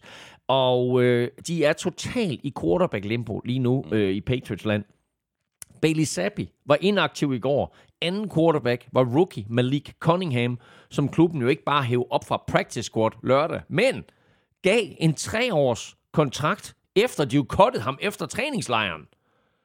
Så nu er han pludselig den quarterback på holdkortet med den længste kontrakt i New England. Så jeg aner simpelthen ikke, hvad der foregår, eller om vi har set det sidste til Mac Jones enten efter den her kamp eller efter sæsonen. Det er meget mærkeligt. Ja, det er virkelig mærkeligt. Raiders, de er 3-3, og de skal et uh, smut til uh, Chicago og spille mod Bears. Patriots, de er 1-5, og de spiller hjemme mod Bills. Og så går vi så videre til øh, uh, NFC North-opgøret mellem Bears og Vikings, og den kamp uh, vandt Vikings med 19-13, og det var jo et uh, Vikings-hold uden Justin Jefferson, uh, som er på injured reserve, og jeg synes godt, man kunne se, at Kirk Cousins han manglede sit uh, favoritmål, og derfor var Vikings kastangreb heller ikke lige så eksplosivt, som vi ellers har set det tidligere på uh, sæsonen. Løbeangrebet, det mangler altså også stadigvæk at komme i gear, også i den her kamp, uh, 2,1 yards per løb i snit, ikke helt ligesom i de gode gamle dage med øh, Dalvin Cook, øh, det ville være synd at sige. Men øh, en sejr er en sejr, og den her sejr var vigtig for Vikings og for deres øh, chance for at hænge på i, i NFC. Og i øvrigt, sikke en kamp af Daniel Hunter øh, han er vel sagtens Vikings bedste øh, mand nu her med, med Justin Jefferson ude. Daniel Hunter, Edge Rusher, fik en etårs kontrakt inden sæsonen til en værdi af maksimalt 20 millioner kroner. 17, eller 20 millioner dollars selvfølgelig. Øh, 17 millioner dollars garanteret, og så nogle sackbonusser. Øh, 1 million ekstra for 11 sacks, 2,5 øh, 2,5 øh, millioner ekstra for, øh, for, øh, for, for, for 12,5 sacks, og 3 millioner ekstra for 14 sacks. 14 er mange. Men Vikings har spillet seks kampe, og han har 8-6 nu, inklusiv to i søndags. Øhm, han er på vej, hvis man ganger det her op, og han kan holde tempoet, så er han på vej mod 22,5, hvilket i givet fald ville tangere rekorden og udløse de der ekstra 3 millioner dollars. Øh, og han er bare endnu en af de her Vikings forsvarsspillere, som nyder godt af den der lidt mere aggressiv tilgang, som øh, defensive coordinator Brian Flores han er kommet med. Flere blitzes betyder også flere en mod en situationer mod Hunter. Øh, eller for Hunter imod en offensive lineman. Øh, og der er han bare svær at håndtere. Justin Fields, han havde det også øh, svært i den her kamp, øh, hvor han jo var øh, under mere eller mindre konstant pres fra lige præcis Vikings pass rushers, og han havde svært ved at komme af med, med bolden hurtigt nok. 6 af 10 for 58 yards og en interception i første halvleg. Og i anden halvleg, der forsøgte Fields at undgå endnu et sack ved at løbe ud af lommen, hvor Daniel Hunter, som mm. vi lige har talt om, øh, så fik fat i ham, og det var så også på det spil, at øh, Fields blev skadet på sin øh, kastehånd, tommelfingeren tror jeg nok, og så måtte øh, Fields så se resten af kampen øh, fra, fra bænken. Og det gjorde det jo ikke øh, ligefrem nemmere for Bears med øh, undrafted rookie quarterback øh, Tyson Bagent, øh, der øh, hostede en bold op, øh, der så blev returneret for touchdown, men han kom vel egentlig fint igen senere og scorede også touchdown. Øh, han fumblede på sit tredje spil i karrieren, og den returnerede Vikings til touchdown. Vikings har vundet to kampe i år. Begge to, der har forsvaret scoret et touchdown. Så skal de vinde, så skal forsvaret altså score touchdown. Men selvfølgelig ærgerligt for Bears, at Justin Fields udgik. Men jeg synes faktisk også, at efter to kampe i træk, hvor han har kastet fire touchdowns i hver, så kom han lidt ned på jorden. Og øh, han havde det meget svært mod det her Vikings forsvar, som viste ham en masse ting, og så gjorde noget andet. Mm. Han kastede bolden 6, øh, 10 gange. Han øh, ramte på de 6 for 58 yards. Så er jo ikke prangende på nogen måde, øh, inden han blev skadet. Øh, han havde lidt større succes med at løbe bolden, hvor han stak af 8 gange for 46 yards. Men generelt så havde Vikings jo lært på lektion og øh, holdt, holdt, holdt, øh, holdt ham øh, mere eller mindre i skak. Øh, nu håber vi så for Bears, at skaden ikke er langvarig, øh, for de vinder ikke mange kampe med, med Badgent, der, der er undrafted og kommer fra næstbedste college-række. Men Øh, Justin Fields er allerede meldt ud til den kommende weekend. Og Bears er altså 1 og 5, og de spiller hjemme mod øh, Raiders. Vikings, de er 2 og 4, og de spiller hjemme mod 49ers, og det gør de Monday night. Hey! Det bliver spændende.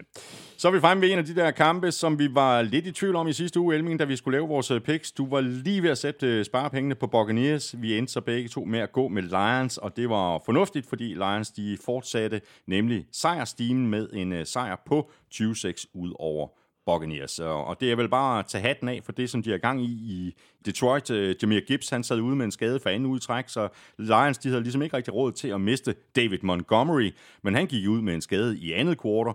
På trods af modgangen på skadesfronten, så sikrede Lions sig altså øh, endnu en sejr, og, og, og endnu en rigtig flot kamp af Jared Goff med over 350 yards og to touchdowns, og forsvaret bliver også bare ved med at levere på et højt niveau. Ikke? Lad os lige starte med angrebet, fordi øh, Lions angreb har fået et øgenavn. Hvad er det?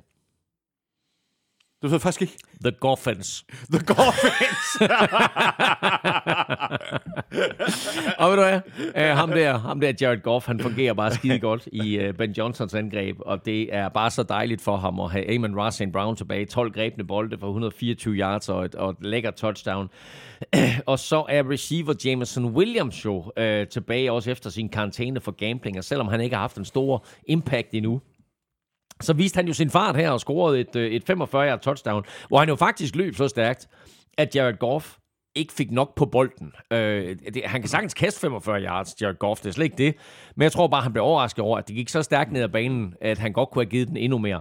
Øh, men 10 forskellige spillere griber mindst én bold, og Goff han kørte den her hjem med, øh, med, med sin arm og sin rutine, øh, fordi løbeangrebet blev lukket ned, og, og blot fik 37 yards hele dagen.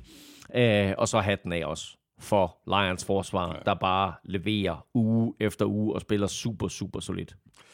Nu Buccaneers øh, 3-2. De fører stadigvæk øh, NFC South foran Falcons og Saints, der begge to er 3-3. Øh, og så er Panthers jo hægtet helt af nede i bunden. Øh. Jeg har lidt svært ved at blive klog på det her hold. Øh, altså Buccaneers øh, den ene uge, der ligner det nærmest et øh, playoff-hold. Øh, ugen efter, så er der noget længere imellem snapsene. Jeg synes egentlig, at Baker Mayfield har gjort det godt i år. Her havde han en, hvad skal vi kalde det, forholdsvis hård dag på kontoret. Ja, yeah, men ved du hvad? Øh, jeg synes egentlig, Buccaneers har set godt ud hele vejen igennem, og det gør de, altså, nej, det gør de ikke her, men det gør de ikke, fordi, som sagt, sådan lidt under radaren, så er det her Lions forsvar bare virkelig godt og har spillet godt hele sæsonen. De tillader ikke et touchdown i den her kamp. De holder boks til tre point i første halvleg og tre point i anden halvleg. Øh, de har faktisk, øh, Lions forsvar, en del skader i bagkæden, hvor øh, Emmanuel Mosley jo er tabt for sæsonen. Men alligevel så spiller de bare super solidt og opgiver meget få øh, store plays. De holder Mike Evans til fire catches. Mike Evans kunne godt i øvrigt godt mm, være en del ja. af, af, af quizzen. Uh, de holder Mike Evans til fire catches. De holder Chris Godwin til seks. Samtidig med, at de lukker helt ned for Buccaneers løbeangreb. Så ja, Baker og company havde det svært, men øh, de var op imod et Lions-mandskab, som man skal til at tage ganske, ganske alvorligt i år. Hvem er det bedste hold i NFC-halvdelen? Altså, Lions er statistisk bedre på angreb end Fort Niners, og de er statistisk bedre på forsvaret end Eagles. Så øh, måske er det i år, at de skal i Super Bowl. Mod Jaguars. Ja. du hørte det her først. Ja, det er det. Lions, øh, de er i hvert fald øh, lige nu 5-1. Øh, de spiller ude mod Ravens. Også et rigtig interessant matchup der. Og Buccaneers, de er altså 3-2, og de får besøg af Falcons. Så mangler vi bare de to kampe med de to eneste ubesejrede hold i ligaen. Vel at mærke ubesejrede inden 6. spillerunde, fordi både Eagles og 49ers, de snublede jo som bekendt. Og vi tager 49ers nederlag på udebane til Browns først. 1917 endte den kamp. Øh, der var noget påvirket af regnvejret undervejs, og så var der, det var sådan en, en, en god gammeldags øh, defensiv slugfest med to af, af de bedste forsvar over for hinanden. For Niners, de mistede et par øh, store profiler til øh, skader undervejs, Debo Samuel og Christian McCaffrey, og så kastede Brock Purdy ovenikøbet sin første interception i år, og rookie kicker Jake Moody, som vi øh, lige rundede øh, indledningsvis øh, her i udsendelsen, missede hele to field goals. Det ene helt til sidst, hvor han fra 41 yards kunne have sikret 49ers sejren efter et af de ja, i virkeligheden få vellykkede offensive drives fra 49ers side. Men sparket det gik højere om, og så var det altså Browns, der kunne fejre sejren. Og Elming, på lange stræk, øh, der synes jeg faktisk også, at Browns spillede bedst. Altså, de flyttede i hvert fald bolden bedre, især i anden halvleg, og hatten af for PJ Walker, mm. Øh, der jo startede i stedet for Deshaun Watson. Og jeg synes, han spillede en rigtig god kamp.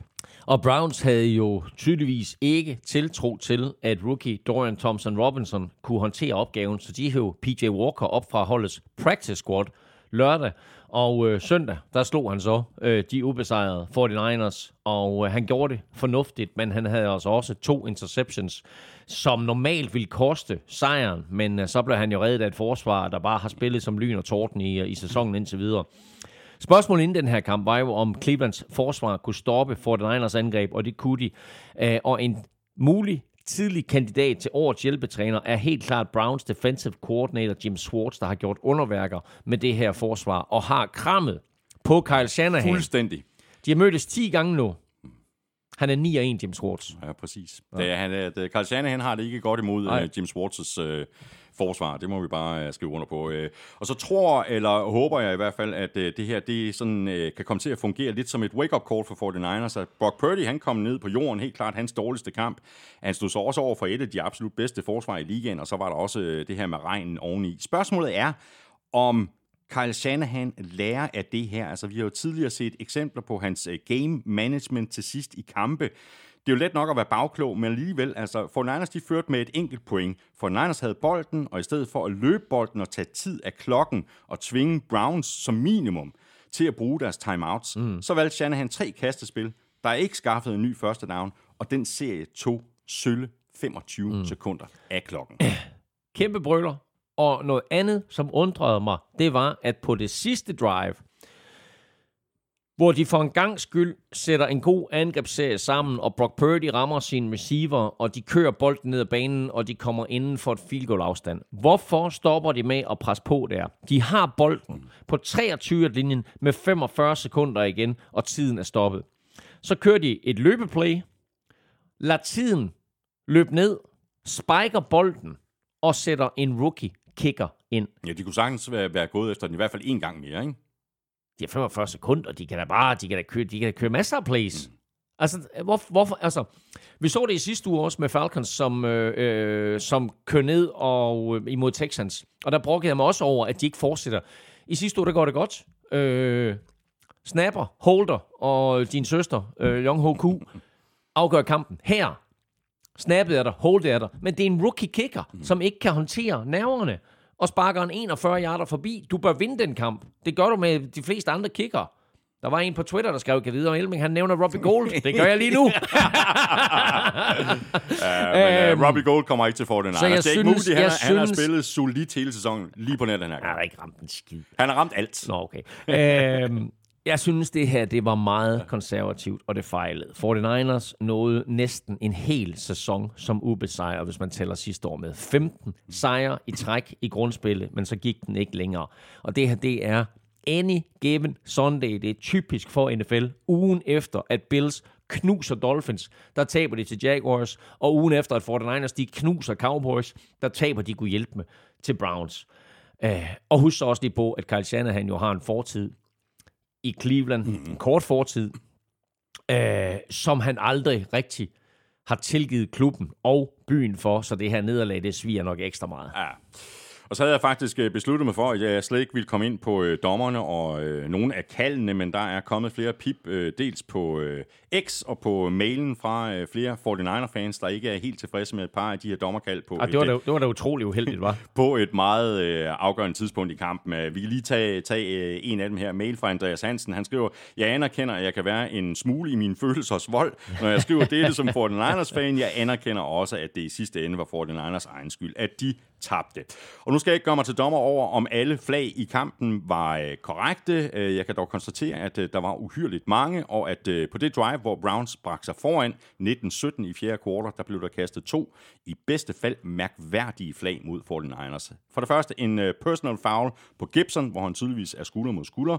Den gav en ny første down plus en 15 yard straf, i stedet for at de havde fjerde down og lang. Og så nummer to, en øh, usynlig holding mod Ward kort efter, som igen hjalp Browns. Var dommerne spot on i forhold til reglerne, og hvorfor kan man ikke se personal fouls igennem, når nu de har så stor indflydelse på spillet?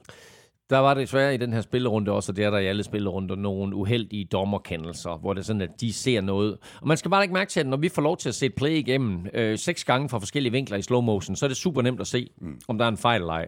Men det her, det går så stærkt, og det er et meget, meget voldsomt spil, og når du står nede i øjenhøjde med spillerne som dommer der, det er nogen, altså jeg vil sige det på måde, lige rose NFL-dommerne. Selvom det er nogle gamle drenge, de fleste af dem, så er de utrolig skarpe, ser spottet lyn hurtigt, øh, ser de fleste fejl, ved, hvor de skal kigge hen, bliver ikke fanget af den situation, som mange uerfarne dommer gør, nemlig ved at kigge øh, der, hvor bolden er. Hold øje med det, du skal holde øje med, og jeg synes, at dommerne er rigtig dygtige. Men der kommer naturligvis fejl, når det er sådan, at man ikke kan se ting igennem. og det kan du bare ikke.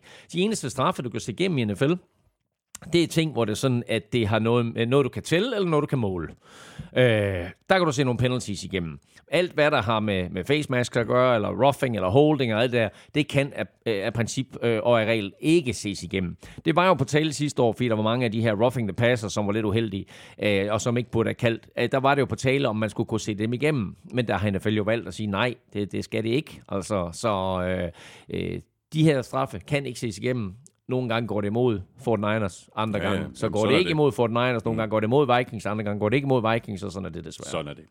Browns, de er 3-2. De spiller ude mod Colts. For Niners, de er 5-1, og de øh, spiller altså ude mod Vikings Monday night. That's not gonna happen. Jo, jo, I skal jo nok få den første down. Monday night. Jo, Ja, jo. vi ser, om jeg kommer tirsdag. Så mangler vi altså kun uh, kamp mellem øh, Jets og Eagles, og her trak Jets det længste strå med en lidt overraskende sejr på hjemmebane med 20-14, uh, og det var selvfølgelig ikke mindst Jets defense, der sikrede hjemmeholdet sejren. Jets de tillod godt nok øh, 348 yards til Eagles, og presset på øh, Jalen Hurts resulterede kun i to sacks, til gengæld i en masse pressures, og så hele fire turnovers. Og i en øh, tæt kamp, øh, så var det dem, der øh, var medvirkende og kom til at spille en stor rolle, og her er det jo også værd at huske på, at Jets var uden de to stjerne-cornerbacks, mm. DJ Reed og Sauce Gardner. Så en kæmpe defensiv præstation af Jets her. De spillede Jets forsvar stor del af den her kamp uden deres tre bedste cornerbacks, men uh, Robert Sala havde en gameplan, og både starter og backups var coachet godt, så uanset hvem der var på banen, uh, der leverede de. Og jeg vil næsten sige, det kan du huske fra den gang, at han var defensive coordinator hos Fort Niners, at det var lige meget, hvem der blev skadet. Så ugen efter, så kom der en eller anden no-name ind, og man bare tænkte, hvem er han? Han gør det skide godt. Og de her spillere fra Jets forsvar, de var bare coachet helt øh, deroppe, det sådan, at de havde styr på alt, hvad Eagles de kom med i den her kamp. Øh, på trods af de her skader, så er det jo et forsvar med en hel del store stjerner og dygtige spillere, og vi må bare lige tage hatten af for de to Williams-brødre, øh, som skrev sig ind i historien som et af de der øh, få brødrepar, øh, med en turnover hver i samme kamp. Linebacker Quincy Williams får fat i en fumble, og store, dejlige, lækre Achubamse øh, defensive tackle Quinnen Williams laver en forrygende interception, hvor han først er op og lægger pres på Jalen Hurts, og da bolden så bliver kastet, så vender han om, mm. og så popper bolden op i luften og lige ned i, i, i hænderne på bamsen her, og så fik han lavet en interception, og det var altså en af tre, som han kastede på dagen, Jalen Hurts. Og med både øh, DJ Reed og Sauce Gardner ude, så var der nok øh, mange, der havde forventet, at øh, det var noget, som Eagles vi kunne udnytte. Altså super første angrebsserie, og, og så var der nok en del øh, Jets-fans, der, der kiggede sådan lidt nervøst på fjernsynet i første halvleg, hvor AJ Brown havde stor succes med syv grebne bolde på ni targets for 131 yards. Det gik jo så nærmest helt i stå i anden halvleg, hvor han kun greb øh, to bolde på tre targets, og på den måde var det måske sådan lidt en... Øh, øh, en ujævn kamp af Eagles angreb, og, og nu gik den jo altså ikke længere for Eagles med mm. sådan at, at finde en måde at vinde på. Her fandt de sådan ligesom en måde at tabe på, og så er der måske lige et eller andet, der skal strammes op på inden øh, syvende spillerunde mod Dolphins. Også en fed kamp, ikke? Og, øh, og husk på, at øh, Dolphins defensive coordinator hedder Vic Fangio. Han vil helt sikkert kigge på, hvad gjorde Jets øh, i, i den her weekend? Hvad gjorde de i den her kamp for at, at stoppe Eagles? Og husk på, at Vic Fangio jo sidste år i slutspillet og i Super Bowl var konsulent for Eagles. Så han kender jo det her Eagles-mandskab indefra, øh, selvom øh, de selvfølgelig har skiftet begge koordinatorer.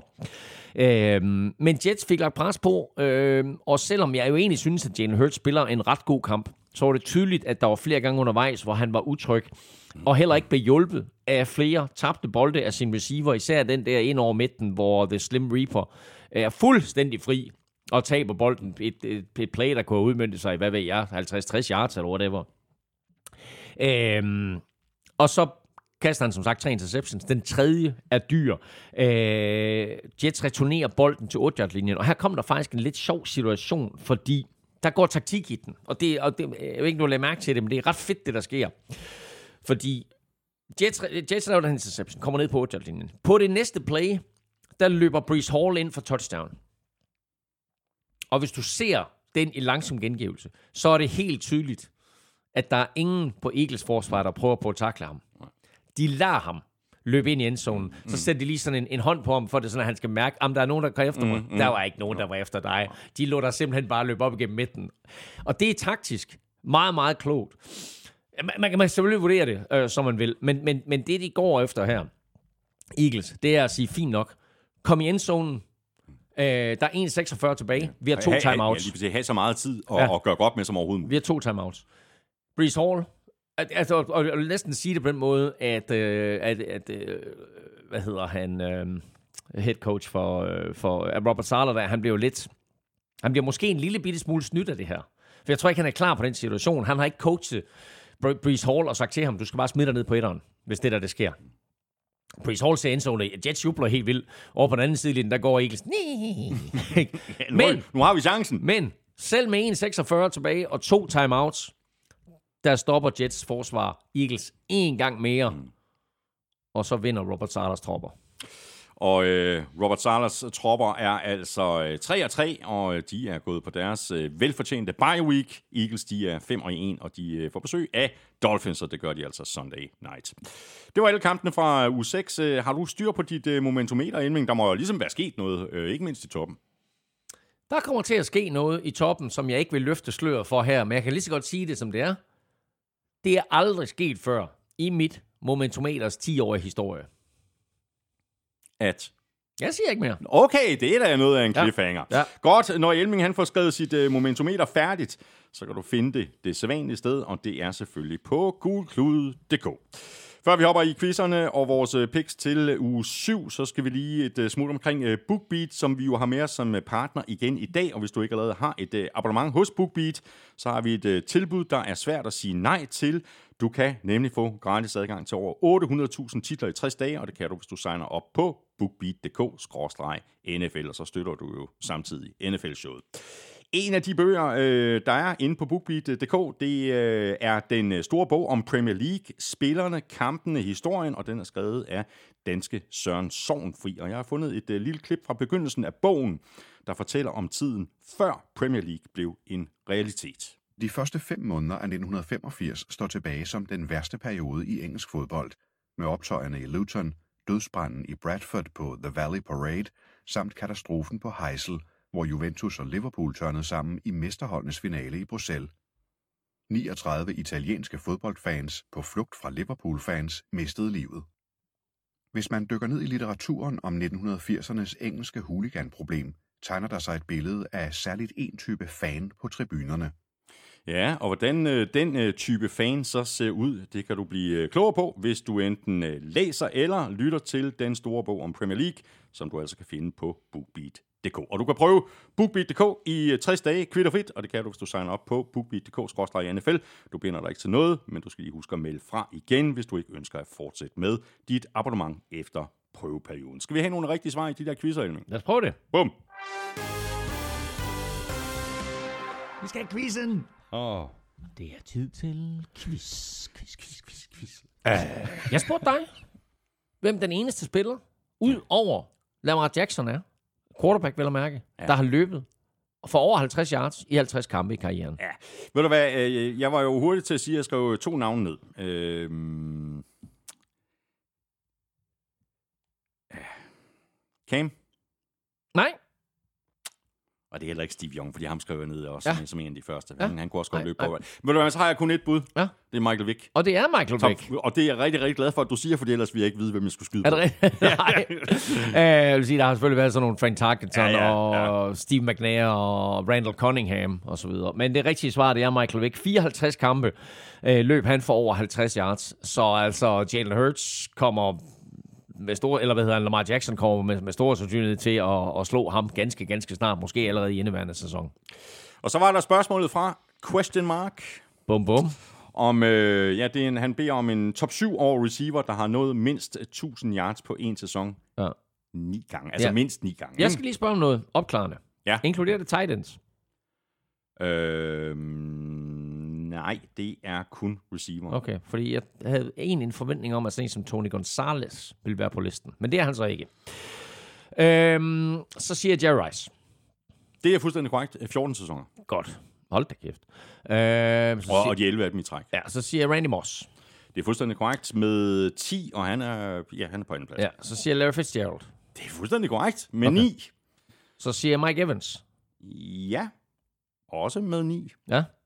Så siger jeg, og Mike Evans har jo gjort det ni år i træk som den eneste. Ja, præcis. Og han kan faktisk, hvis han gør det øh, i år og næste Ja. ja. år, så matcher han... Øh, Jerry Rice. ja, præcis. Nå, han gjorde han 11 år i træk? 11 år i træk. Nå, okay, jeg 14 troede- i alt, og så 11 år i træk. Okay, når jeg troede egentlig, Mike Evans var den eneste, der havde gjort det ni år i træk. Øhm, så siger jeg Michael Irvin. Øh, nej. Nej, okay. Nå, det overrasker mig faktisk, at han ikke er på den. Han spillede måske nok ikke længe nok til at være på den. Øhm, hvor langt skal vi tilbage i tiden? Øh, hvis vi bare... Jamen, nej, det er sådan lidt... Øh, det er en lille... Er det- er det meget nymodens? Ja, jo, jo. Chris er Carter. det. Chris Carter, nu skal jeg se. Ja, han er... øh, Men han er nede i den øh, nederste Okay, del med ja. 8 sæsoner. Okay. Øhm, hvad med Terrell Owens? Han er oppe med 9 sæsoner. Okay. Så mangler vi bare øh, to stykker op med 9. Øh, skal, det, skal jeg, jeg, give dig skal, lidt jeg, øh, skal, jeg skal lidt hjælp, ja. Ja. Øhm, hans første sæson var for øh, Cowboys. Øh, han spillede primært for Jaguars i 90'erne og stoppede karrieren i 2005. Keenan McCardell. Nej. Uh, Jimmy Smith. Ja, det er fuldstændig korrekt. Hvor Ja. er det sejt, mand. Hvor er det sejt. Øh, godt, jeg skal lige vinge den der af, så jeg styr på det. Og så har vi øh, ham her. Vi mangler kun én øh, af Ja. de her syv spillere med, med ni sæsoner. Øhm, han blev valgt til øh, Hall of Fame i 2015, spillede det meste af sin karriere i Raiders, starten Tim i Brown. 88, ja, det er fuldstændig korrekt. Hvor er det sejt, det er edder mogomabe. Øh, rigtig godt øh, gået. Øhm, godt, jamen øh, så skal vi til at vælge kampe. Elming, vi er fremme ved uge 7 og vores øh, picks. Øh, først den øh, sædvanlige status. Jeg vandt øh, 6. spillerunde med 2-11-9. Gjorde du det? Ja, det gjorde jeg. Det betyder, at den samlede stilling er 62-57 i min forvær. Ah, men jeg synes også, du tog nogle chancer. Ja, jamen, det gør jeg altid jo. Men øh, så kan man selvfølgelig også argumentere for, at jeg tog en chance med Cowboys. Ah, lad os lige vente et om at sige, Cowboys var favoritter. Var de det? Ja, de var så. Ja, men de havde også noget, de skulle rette op på, ja. ikke? Ja, det er godt. Så skal vi have vores picks for syvende spillerunde. Ja. Ja. Jeg har seks hold på bye week. Ja. Panthers, Bengals, Cowboys, Texans, Jets og Titans. Og lad os bare nappe uh, one to watch undervejs i uh, gennemgangen, ja. så du, uh, du rækker bare Jeg hånden ræ- rækker hånden op. Ja, tak. pænt i vejret, ikke? Ja, tak. når, når du uh, når frem til din uh, one to watch. Uh, vi begynder med uh, Saints Jaguars. Ja, og det er torsdag. Og det er en super, super fed torsdagskamp at lægge ud med. Saints på hjemmebane imod Jaguars. Jeg siger, at Jaguars vinder. Jeg siger også, at Jaguars vinder. Så har vi Ravens Lions. Ja, og det bliver one to watch allerede her som øh, den første kamp. Det er altså to skarpe mandskaber. Ravens har bedt om ikke at få en fri uge efter deres London-kamp, så de flyver altså de flyver hjem fra London søndag og spiller altså hjemme på søndag imod øh, Detroit Lions kl. 19, og det bliver et rigtig, rigtig fedt opgør. Kan det her Lions forsvar stoppe øh, Baltimore Ravens Det tror jeg og, godt, det kan. og Lamar Jackson? Nu må vi se. Øh, jeg siger, at Lions vinder. Jeg har også Lions. Bears Raiders. Åh, oh, ja, jeg siger Raiders vinder. Ja, jeg siger også Raiders. Og det er jo vel at mærke et Bears-mandskab uden Justin Fields. Ja. Øh, jeg vil stadigvæk sige uh, Raiders, også selvom Justin Fields han Det spiller. kan godt være, ja. Ja. Uh, Colts Browns.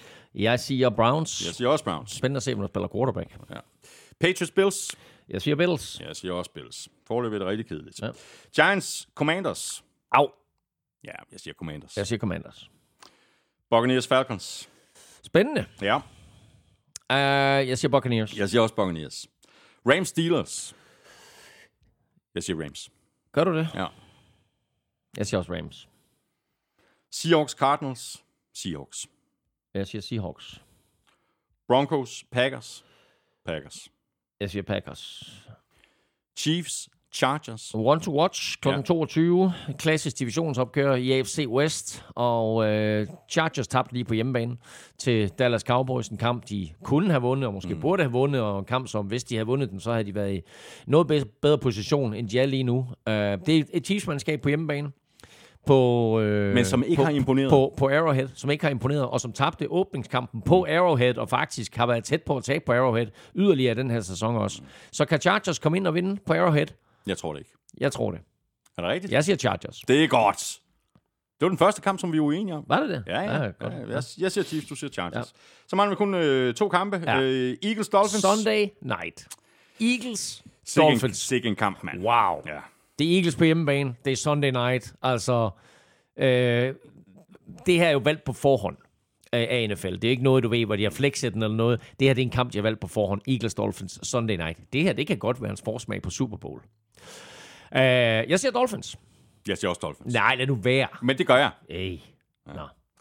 Og så Monday night. Vikings 49ers. Ja, det kan godt være en forsmag på NFC-finalen i 2028. Ja, jeg er ked af det, Elming, ja. Ja. men jeg siger altså Niners. Gør du det? Ja, det gør jeg. Jeg siger Vikings. Selvfølgelig gør du det. Ja. ja. Så lad være med at kalde mig anti-jinx eller et eller andet. nej, nej, det gør jeg ikke. Nej. Tak for det, Elming. Fornøjelse som altid. Det var en, en Men fornøjelse. det er fedt, du tager de der chancer, når vi vælger kampe. Selvfølgelig da. Selvfølgelig. Sådan det. Tak for det. I lige måde. Også tak til dig, fordi du øh, lyttede med. Hvis du synes om det, vi laver, så er der lige et øh, par ting, du kan gøre, hvis du vil øh, støtte os. Øh, dels kan du bakke op om os med et øh, valgfrit beløb, hver gang vi uploader en ny episode, og det kan du gøre enten på øh, tier.dk, øh, tital.er.dk, eller via det link, der ligger øverst på nflsøde.dk. Det skulle tage til at gøre. Dels så er du med til at sikre dig, at vi kan fortsætte med at lave showet, og samtidig giver du så også lige øh, dig selv chancen for at vinde et øh, gavekort på 500 kroner til fanzone.store. Vi trækker lod hver eneste uge hele sæsonen. Du er også meget velkommen til at stikke os en anmeldelse et af de steder, det er muligt, for eksempel i uh, Apple Podcast eller i uh, Spotify. Det hjælper os også, og det gør det imod de her algoritmer derude. Og hvis du vil i kontakt med os, øh, så kan du forsøge at fange os på både X, Facebook og Instagram, og du kan også række ud efter os på mailsnablag.nflshowet.dk. Følg Elming på X på snablag NFLming, Michael følg på snablag Thomas Kvartrup. Kæmpe stor tak til vores øh, gode venner og faste samarbejdspartnere fra Tafel og Otted fra Danske Licens Spil. Husk at støtte dem, de støtter nemlig os, og i forhold til Otted, Husk, at man skal være minimum 18 år og spille med omtanke. Har du brug for hjælp til spilafhængighed, så kontakt Spillemyndighedens hjælpelinje Stop Spillet eller udluk dig via Rufus. Regler og vilkår gælder. Tak også til øh, BookBeat for at være med os igen i dag. Husk, at du kan få øh, gratis adgang til over 800.000 titler i 60 dage, og det kan du, hvis du signer op på bookbeat.dk-nfl. Det var det hele for i dag. Vi er tilbage igen næste uge. Tak for nu. NFL-showet er produceret af Kvartrup Media, der også producerer PL-showet, Golf-showet og Born Unplugged. PL-showet giver dig alt, du skal vide om Premier League hver eneste mandag. Hver tirsdag er der en frisk omgang Golf-showet. Born Unplugged om dansk politik holder efterårsferie. Men hvis du er til øh, cykelsport, så skulle du tage og lytte til Vil Europa Podcast. Stærkt underholdende. Elming og jeg er tilbage igen næste uge med en frisk omgang NFL-showet. Ha' det rigtig godt så længe. Hot odds.